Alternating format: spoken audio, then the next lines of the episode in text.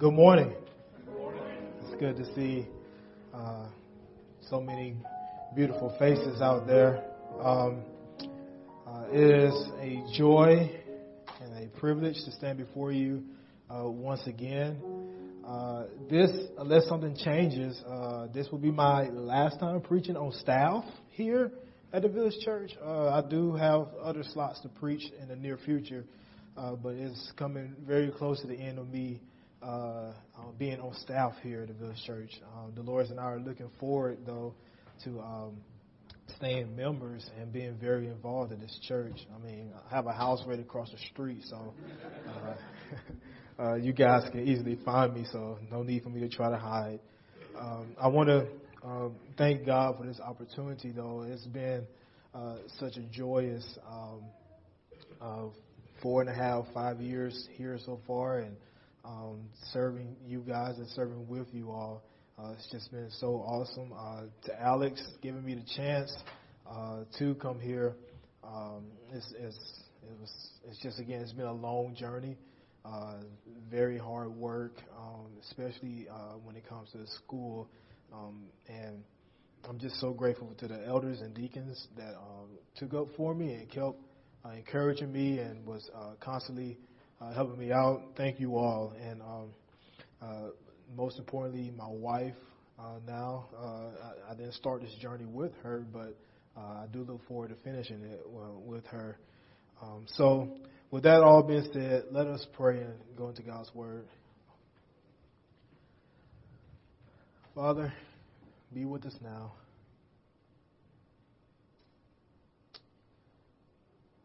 Amen.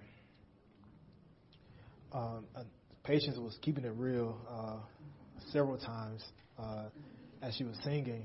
I, I feel like she, she did an excellent job picking the songs out for this sermon, uh, even though she was a little upset with me. Uh, I'm keeping it real.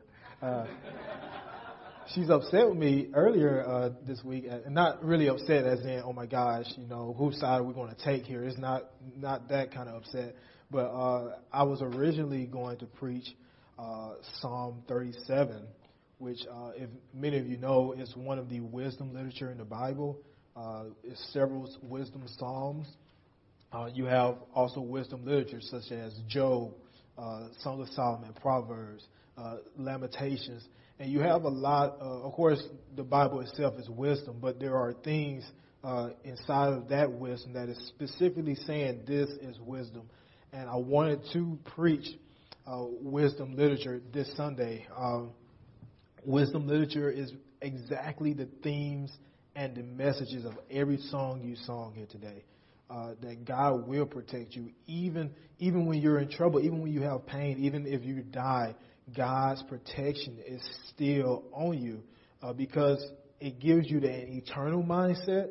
Uh, uh, if, if you if you don't know what I mean, so so when God says that He protects His children, it doesn't mean you won't face harm or death here, but He wants you to have your mind focused on eternity. All right. So when He says that He has promises and blessings and and, and riches for His children, that doesn't mean that children here, His children here, won't be face poverty or won't uh, struggle financially. It means that eternally, eternally, uh, that is the case. Uh, so wisdom literature, man, is is awesome. Wisdom literature, um, it ultimately it tells the believers the promises of God, and it tells us to trust in God and to have contentment in Him regardless of your situation. So that's something that, uh, again, to uh, use Patience example, she was saying, I don't feel like singing the song, right? But see, uh, a lot of us know that that that God's truth his character does not depend on our feeling or our situation or our opinions. So when I tell you the absolute truth that God is all powerful, even when you don't feel like He's all powerful, guess what? He still is all powerful. And so that's what wisdom literature teaches. And I, I feel like many churches, many uh, churches have uh, not done justice in teaching its people and, and we ourselves, our children and students, the wisdom literature of the Bible, when it tells us not to go after the, the whoremongers, or when it tells us to drink water from our own cistern, or when it tells us even how to manage our money, these are things that we need to learn. You know, the it, wisdom literature teaches you themes Uh, and it gives you verses such as what we read today, where in just a little while the wicked will be no more, but the meek shall inherit the land. Things like that. Uh, and it ultimately teaches the believers that if you believe in God, then you have security. And if you don't believe in God, then there's a lot of insecurities. Uh, it tells you to delight yourself in the Lord and He will give you the desires of your heart. It tells you uh, better is the little that the righteous has than the uh, abundance or the of many wicked people. It teaches you things like this.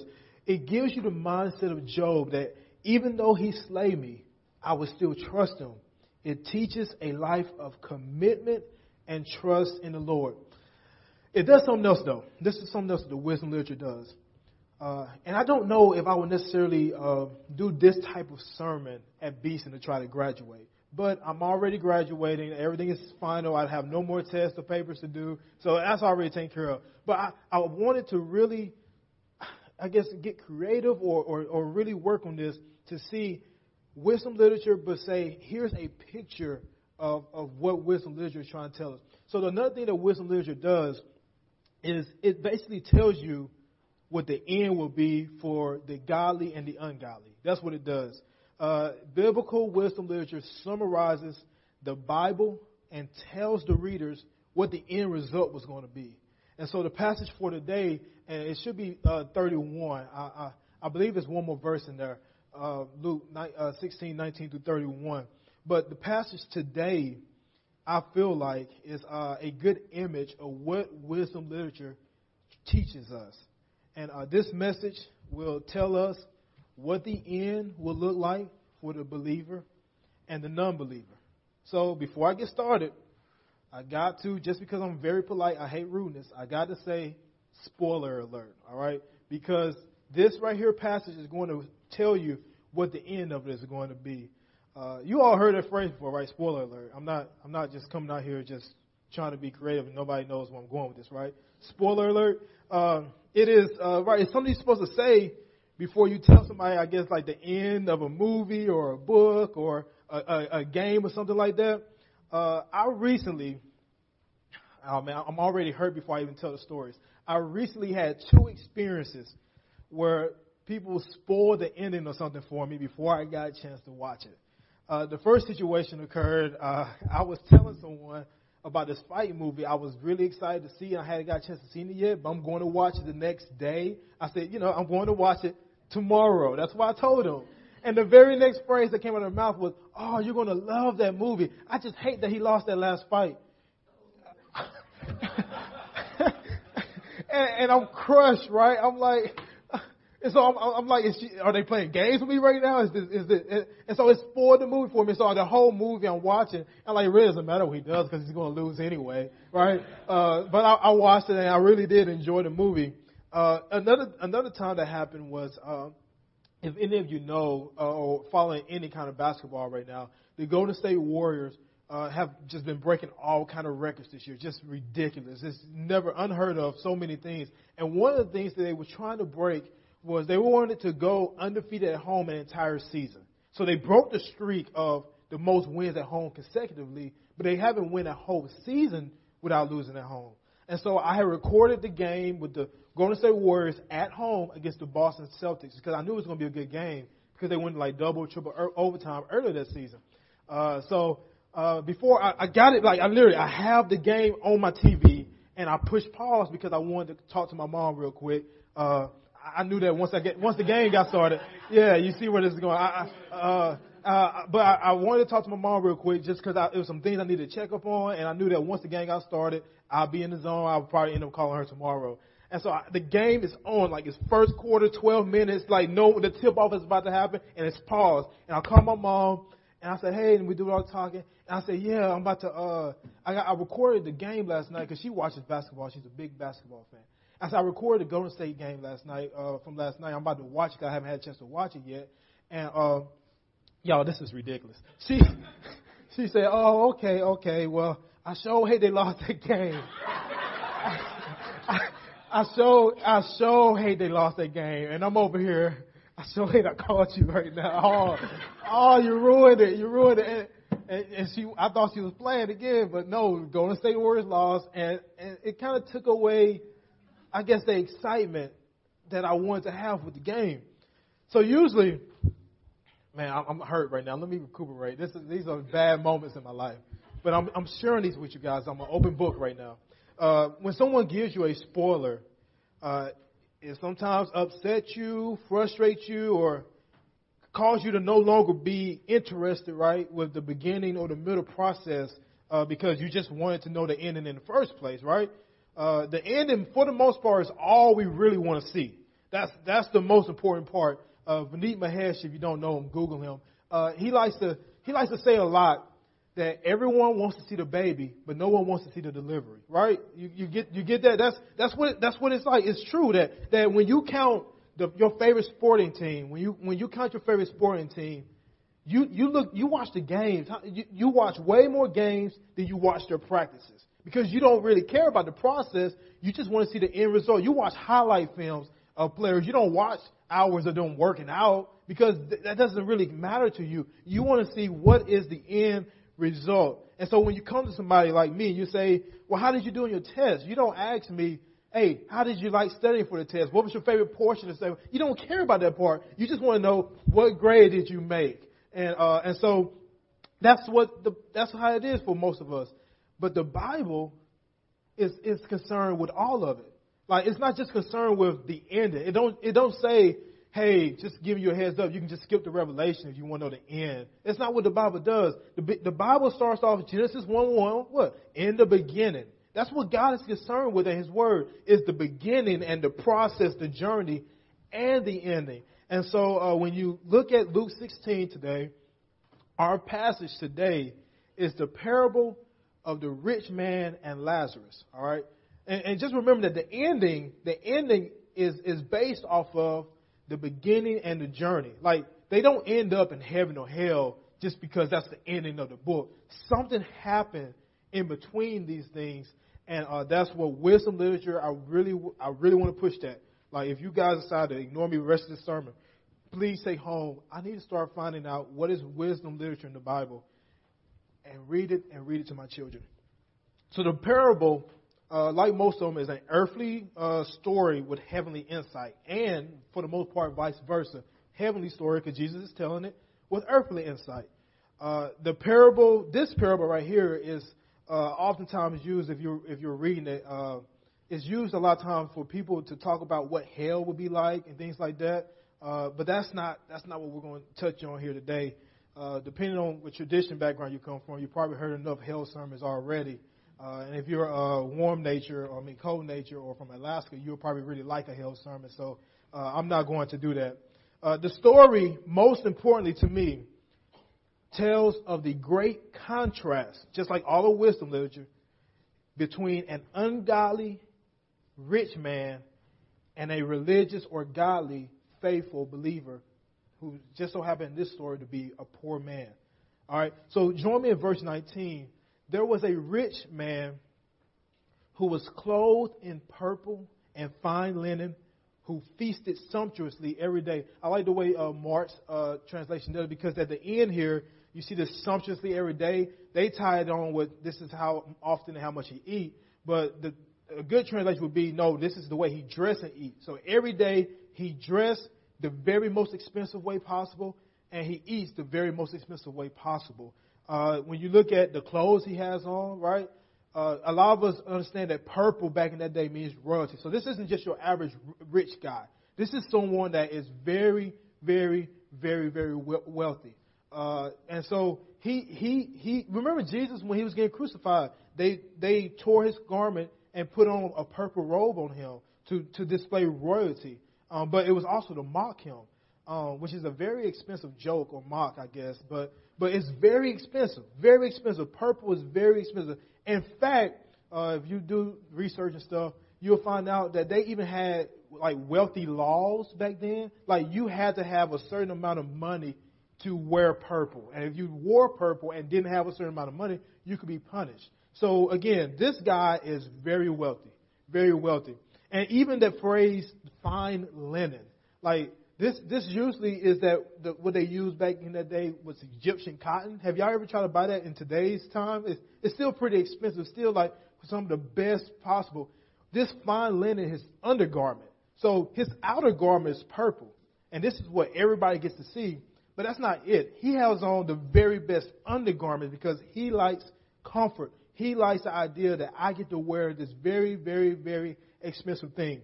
So this guy here is very, very wealthy.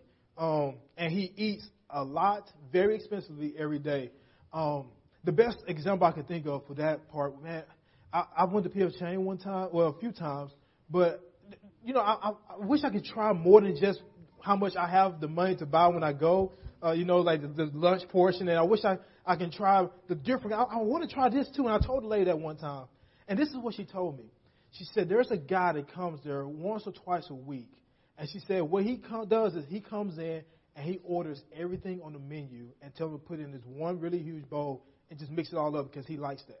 And, and it's, now that's a now, now imagine like no, that's a very. Now this guy's very wealthy. He's he apparently like came up with some internet coding or something like that. I don't know. He's a very wealthy guy in Huntsville. But that's that's that's crazy when she told me that. I said, How often? You know, once or twice a week. And she said he just throws back the, the alcohol. That's a, that's a very expensive meal. This guy here does that. I saw some of your faces. This guy here does that every day, every day, every day. And so, uh, that, so now we know we're working with. We're looking at a very, very, very rich guy. Verse 20. And his gate, which again kind of shows that he's wealthy, right? Like, don't, not just anyone has a gate. And when I say gate, I'm not talking about the fence. Like, I got a fence, right? That, that you open. That's not what I'm talking about. We're talking about a gate, gate, like something that, that, you know, three or four people may need to, to help open. Uh, remember in Acts 3, where uh, the, the poor man was laid at the temple's gate, the gate that, that was called the beautiful gate? Um, this is a really huge gate, and it's for really large estates and property.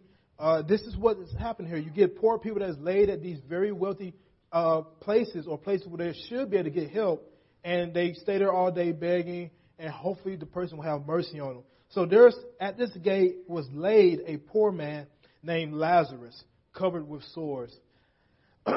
now, first semester Greek, um, one of the first words that I learned was balos, and that's the same word that you see with laid. I don't really like the translation there because anybody balos, balos, uh, Greek word balos. Anybody know what you do with a ball? Balos? What do you do with a ball? Huh? Do we not have any athletes out here? You throw it, right? So, so the, the better translation really is that this, this poor guy who probably can't walk it himself, he wasn't just like laid gently. Don't get that image in your head. This is Balos. He was thrown at the gate and like, I'll come back and get you later. All right. So, so you have this poor man named Lazarus. We don't have the name of the rich guy and he's covered with sores. Um, again, I've been on this really wisdom literature trip, so I'm like so excited about it. So I've been using this to teach some of the eighth graders at Lincoln Academy um, because we're trying to emphasize learning how to read and comprehend better, and we're trying to understand, we're trying to get them to grow spiritually, and we're trying to teach them uh, great values of living. And wisdom literature just so happens to be able to do all three of those at once. You see what I'm saying? So when we was reading this, I was asking them, let's contrast real quick verse 20 and verse 19 between the rich man and the poor man. I said, what is the rich man covered in? Well, the rich man is covered in purple, fine linen, right? What is the poor man covered in? Sores. And so we're going to have this contrast going on throughout this whole uh, passage, this whole sermon here. So this, all he has really is his name. That's all Lazarus has. You have this wealthy guy that has everything, and you have a guy that, according to this story, all we really see is all he has is his name.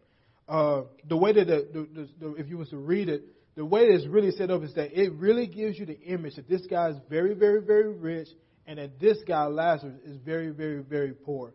All right? Now, as Jesus is teaching to the Pharisees, because he is talking to the Pharisees, if you look at verse 14, uh, which we'll go back in a few seconds, uh, they're all looking at the story. They don't have a problem so far. So far, the rich man, to them, they, they hear wealth, they hear purple linen, they hear fine linen, right? And, and, and they hear how much he eats each day. And what they're thinking is blessed blessed, blessed. That's all they're hearing. And then Jesus begins to describe the poor man.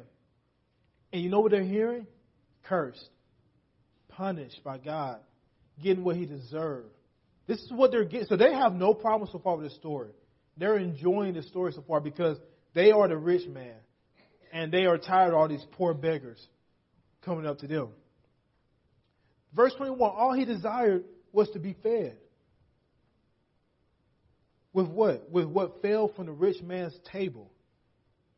However, or moreover, the dogs came and licked his sores. This is this is a really sad description. So uh, this is this is a scholar that, that that that does very great research, and basically what this image is is not crumbs. Notice I don't know. I, I doubt any of your translations say he desired the crumbs that fell from the rich man's table. He desired what fell from the rich man's table.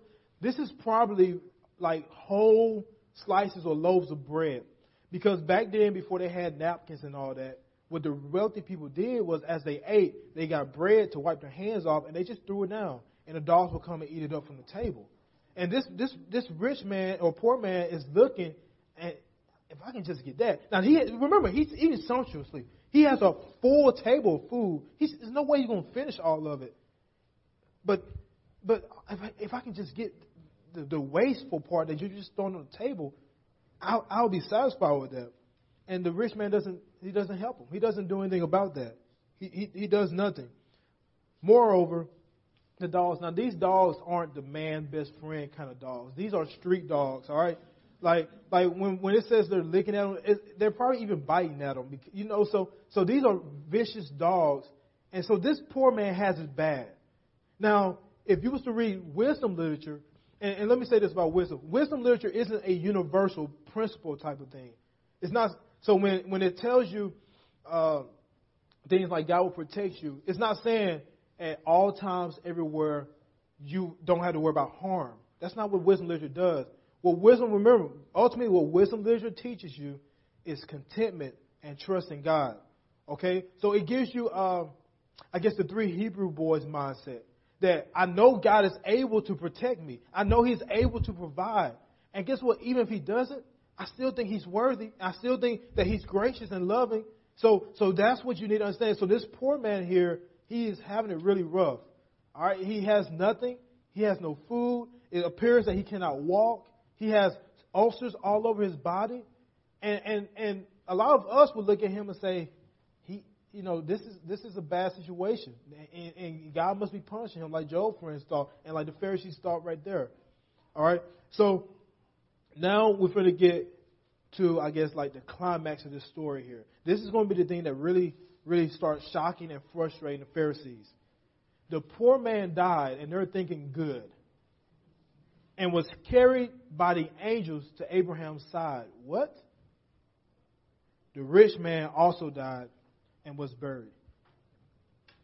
For me, this sentence not only is the shocking part of this whole story, but it's the equalizer, right? That's what death is. Death is the equalizer. It ends up putting us all on the same level, right?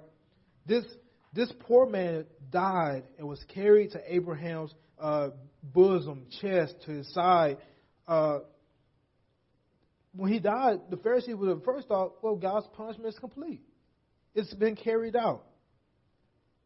But they get shocked because they find out that the angels carry him to Abraham's side. See, Jesus does this a lot in his parables. If you remember uh, the, the, Good Samaritan story, uh, they're, they're reading the story and they're listening, and Jesus is talking to them, and all of a sudden the priest passed by, and they're like, wait a minute. Well, I can't understand that. The priest should pass by. He has things to do. He doesn't need it. The Levite pass by. Okay, but well, you know, Levi can't get his hand uh, dirty before service, so I, I can understand that. Wait a minute, Jesus. You said the Samaritan did what? Those nasty, hateful people show mercy to one of us? He does things like that. Uh, the, the prodigal son, where the, the, they're listening to the story, and the prodigal son comes to his father and says, uh, Give me what is owed to me. Basically, telling him, I wish you was dead. Just go ahead and give me what, what you're going to give me when you die. That shocks them that someone would say that to their father. And then later on, that he, he was in the pig, he was about to go in there with the pigs. Like, those are things. So Jesus says shocking things in his parable. This right here is again, we can see the comparison between the rich man and the poor man. Because the poor man died, and what happened? He doesn't have a funeral. There's no one that cares that he's dead. And he's probably just thrown outside the city in the fire where that's always burning where they keep the trash and dead bodies, right? But guess what? The angels themselves carry him. Now, what happens to the, the rich man? What happens to the rich man? He, the angels don't carry him. He's carried by his friends and his colleagues, probably his siblings, and he's laid in the ground. So the, the poor man is going up to, to Abraham's side. Now, we don't really know. Like, there's speculation on what does Abraham's side or bosom mean. And this, this really is the only time it's used. Uh, some people speculate that the Jews believe before you were to heaven, uh, you was in this safe place next to Abraham where, where no harm could happen to you until you got to. We just really don't know though. Uh, for the most part, we do know this though. We do know, unless something weird, very weird happened, Abraham's not in hell. We do know that, right? So when he's beside Abraham or he's laying on Abraham's chest, we know that he's in a very good place now. While the rich man is not. See, death, like I said, is the equalizer. All right, it doesn't matter how big our houses is, the coffin's going to be the same size, right? And so, you know, if, if you, if uh, it reminds me of, uh, of uh, you know, people they, they they they work hard to get all the property, and, and it reminds me of the poem. Uh, how much land does a man need? And then you get to the end of the poem, you find out just enough to be buried in. Oh, uh, spoiler alert, by the way, if you haven't read that poem. Uh, but I want, I want, I do want to say this. This story, this passage isn't against, isn't against wealth. Like, don't, don't think that, oh, Lau, he's up here complaining about money again. That's not what it is. It, it's not against wealth. If you was to go back to me uh, with verse 14, I think I told you earlier. Verse 14 tells us who Jesus is talking to. He's talking to the Pharisees who were lovers of money. See, that's where this story is coming out of. See, so so now you all make an understand if you're reading this this passage of scripture and you know that Jesus is talking to the Pharisees who are lovers of money, then you must understand that when you get to this parable, then you understand that this rich man must be a lover of money. He must have got his wealth the wrong way. Okay? Uh, these are the type of people that do not simply make money, but they let money make them. Okay? God isn't really interested in what kind of car you drive. He's more concerned about the road you took to get it. Okay? So, how much land does a man need just not to be buried in? The poor man is carried to, uh, by the angels to heaven. All right? And then the rich man is laid in the ground. Verse 23 And in Hades, being torment, being in torment, he lifted up his eyes and saw Abraham far off and Lazarus at Abraham's side. Hades, uh, a lot of people translate it as hell, Gehenna, hell is the same word in the Old Testament for Sheol, uh, hell or a place. Basically, this is a place outside of the presence of God or His people or His protection. Okay, so that's what when you see these words, that's what it, it really means. Hell is basically getting what you want. Right, you spend your whole time telling God no, and so He finally lets you have it. He lets you have what you want. So again, in the end, there's two types of people, C.S. Lewis says. Those that say to God, Thy will be done, and those who God says to them, Thy will be done. That's what hell is. God giving you what you wanted. So Lazarus at his side on his chest. It kind of gives you the image of uh, John at the Last Supper laying on Jesus' chest. He's he, he's comfortable. He's safe. All right. But but the rich man looks up all right, and he sees this is the parable. I'm not. We don't know what heaven and hell really is like. I don't know if you can look down on people here. We don't know these things.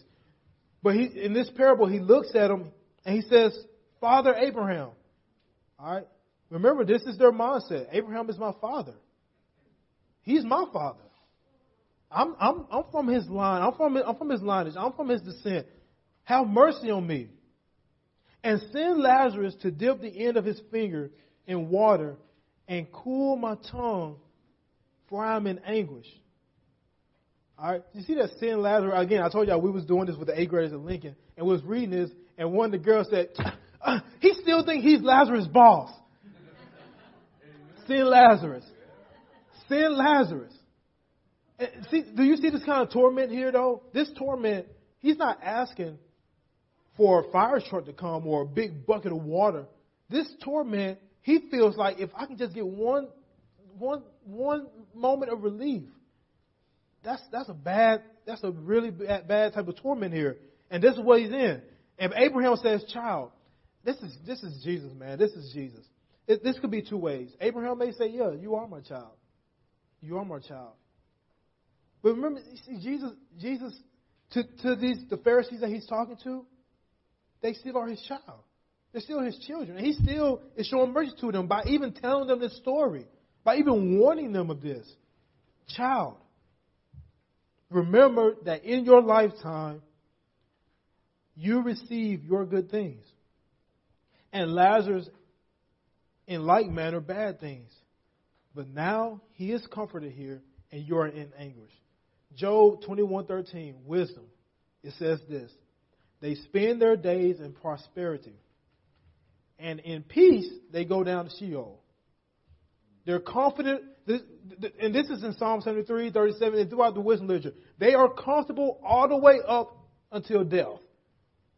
And see, so so what I want you to really get your uh, get your mind around is that this life here, it's not worth doing things the wrong way to get uh, uh, comfort, temporary comfort here, temporary pleasures here. It's not worth it.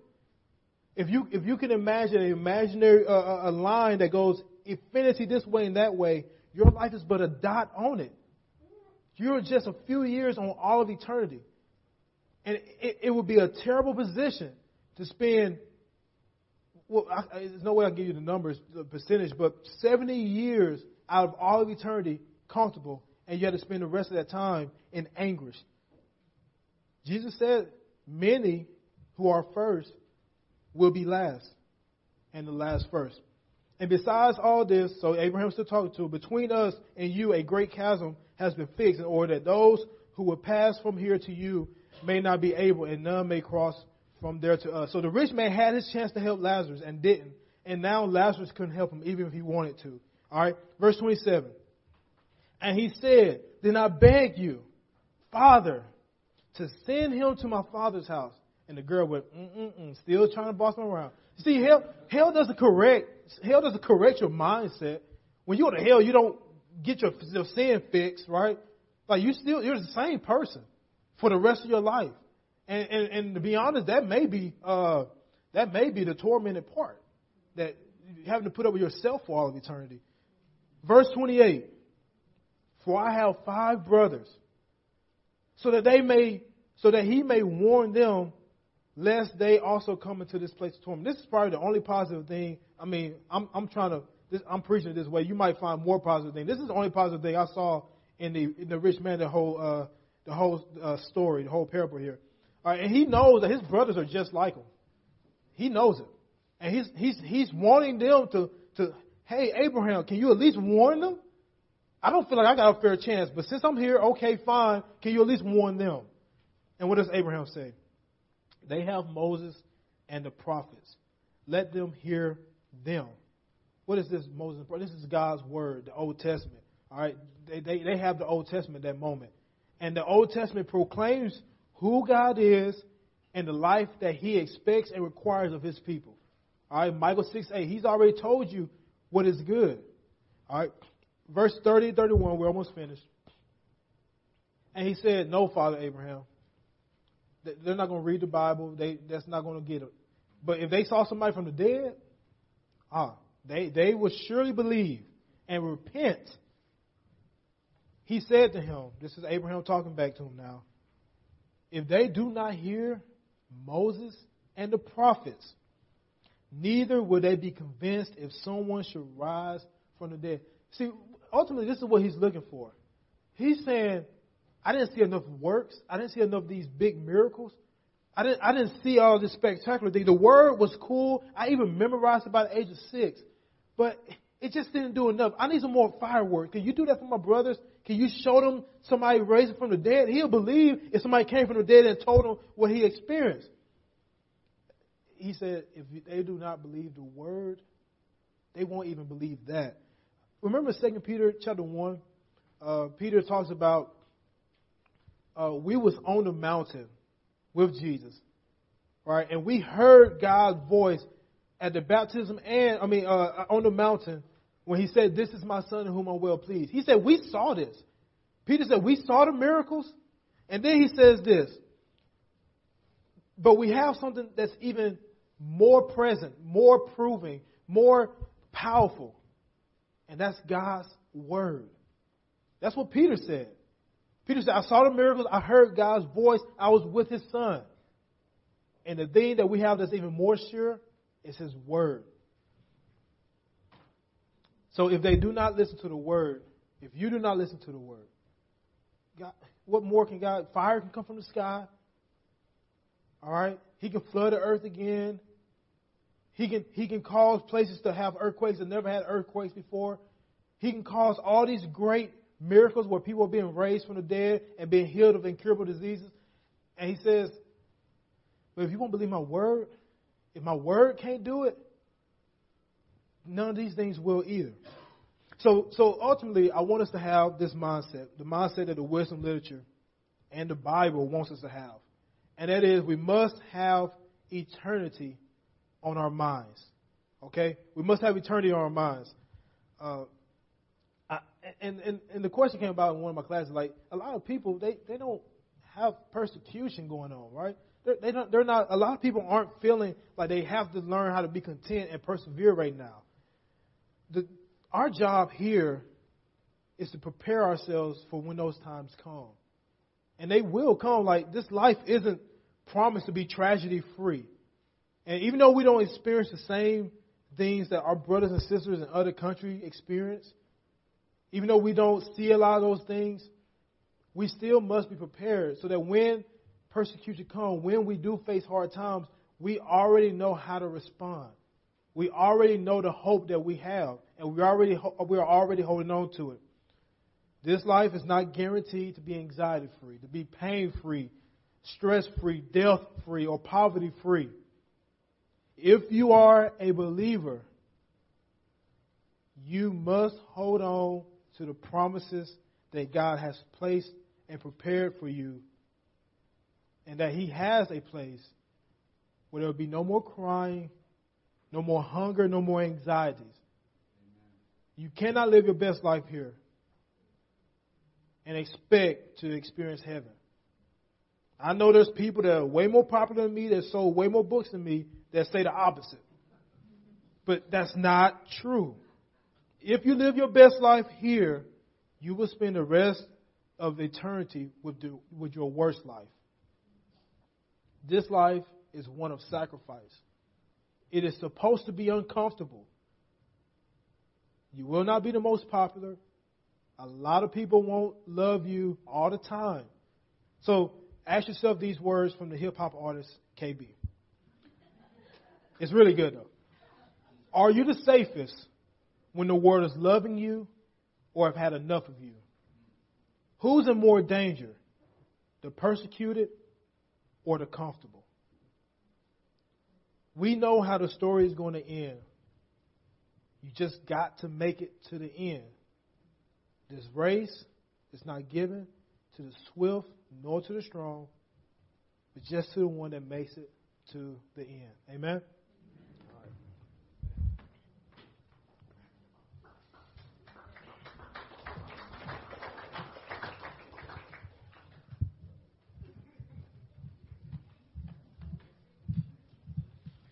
Amen. Won't you stand with us? Stand as we sing our close.